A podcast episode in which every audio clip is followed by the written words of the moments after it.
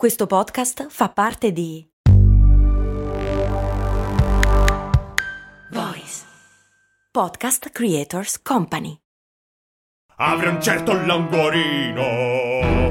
Ovviamente non panino. No, no, no. Un boccone ricco di gusto. Se conosco il posto giusto. Siamo d'accordo su via. Tutti alla piadineria. È tornata la solare con crudo e stracciatella. Aggiungi salsamango, aglio nero o peperone. Amerai ogni boccone. La piadineria, la più buona che ci sia.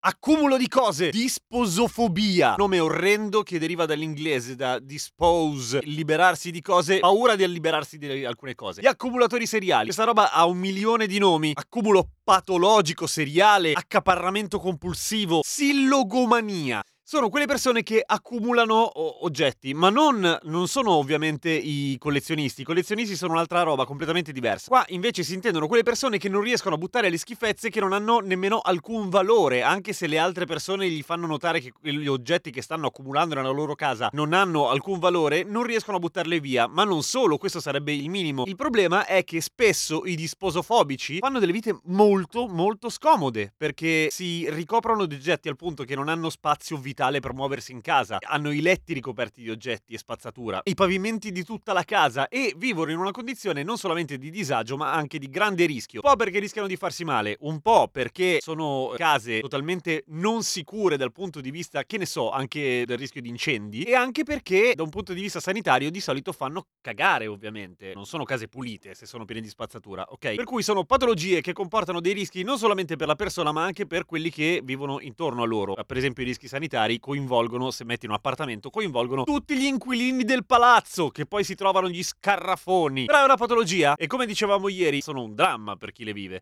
e in questo caso anche per chi vive vicino a una persona che ne soffre. Allora, per molto tempo la disposofobia è stata associata all'OCD, cioè al disturbo ossessivo compulsivo, e solamente nel 2014 ha guadagnato la indipendenza, tra virgolette, come patologia a sé, come disturbo a sé. Ora, come abbiamo incontrato un po' di volte qui a Cose Molto Umane, il catalogo di tutte le patologie mentali è un libro che si chiama DSM, è un libro americano che raccoglie appunto in modo ordinato e attualizzato tutte le malattie mentali. Ecco, è entrata nel 2014 a far parte del DSM, che però ne dà una definizione specifica, nel senso che disposofobia da un lato si focalizza unicamente sul fatto che queste persone non riescono a buttare le cose, e l'accumulo invece sul fatto di acquisire oggetti di scarso valore. La malattia è fatta da ambedue questi fattori. In particolare due psichiatri, Frost e Hurtle, danno una definizione molto precisa, che è la seguente. Allora, per essere disposofobico il paziente deve acquisire e non disfarsi di una marea di oggetti che non hanno alcun valore, rumenta, spazzatura per gli altri. Gli spazi in cui vivono o in cui insomma passano il loro tempo devono essere talmente ingombri da limitare l'utilizzo di questi spazi, almeno secondo quello che sarebbe l'utilizzo comune, ok? Se ho una camera da letto e non ci posso dormire, no,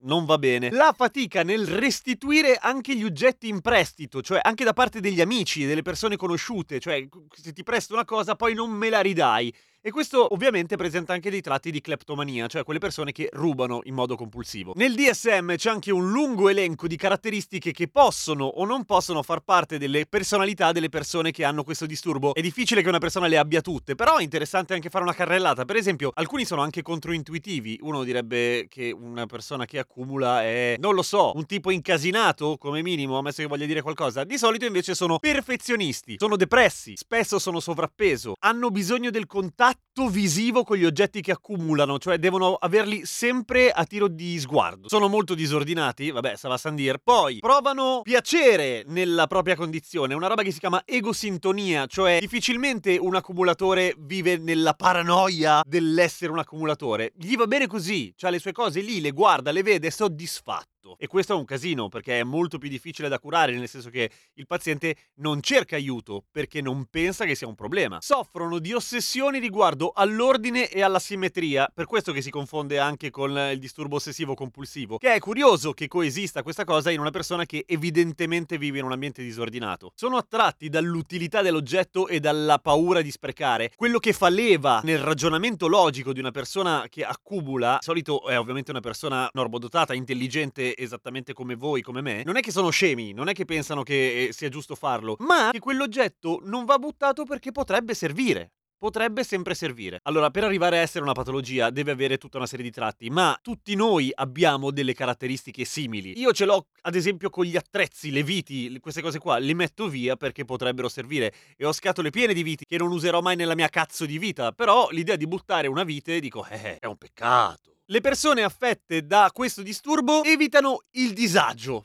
Cioè non si soffermano a pensare che hanno un problema. Hanno una storia personale, emotiva, spesso caratterizzata dall'assenza di calore, dall'assenza di affetto, soprattutto nell'infanzia, ok? Quindi in genere hanno un passato di bambini poco ben voluti. A volte fanno casino mentre parlano, nel senso che parlano in modo molto elaborato, forbito anche, e si perdono in un sacco di dettagli e di rivoli e non arrivano al dunque. E sono tendenzialmente disorganizzati nelle loro azioni, cioè fanno fatica a fare un piano e portarlo alla fine, perché si perdono nel mezzo, un po' come nei discorsi, appunto. Perché non c'entra un cazzo tutto questo col collezionismo? Perché il collezionista raccoglie gli oggetti, spesso pagandoli anche moltissimo, ma li cura, ne ha una grandissima cura, li presenta, ne è orgoglioso, ne è fiero, non cerca l'utilità di questi oggetti. Il fine è completare un insieme di oggetti il più vasto possibile. Verrebbe da pensare che questo disturbo, che è molto più comune di quello che si crede, sia più diffuso nel mondo occidentale, cioè nel mondo consumistico, dove appunto la presenza di oggetti, la disponibilità di acquisire e accumulare oggetti è piuttosto facile. In realtà, curiosamente, no, è assolutamente transculturale e non ha limite di ceto o di classe. È molto democratica la disposofobia. Non guarda in faccia nessuno. Tutti riescono a accumulare qualcosa. Alla fine la spazzatura, se ci fai caso, è gratis. Grazie come sempre a tutti i patron che supportano questa trasmissione e che la rendono possibile. Vi ricordo che per una questione ormai di accumulo di domande, ahimè, rispondo solamente ai patron che mi fanno le domande su patreon.com/cosemoltoumane,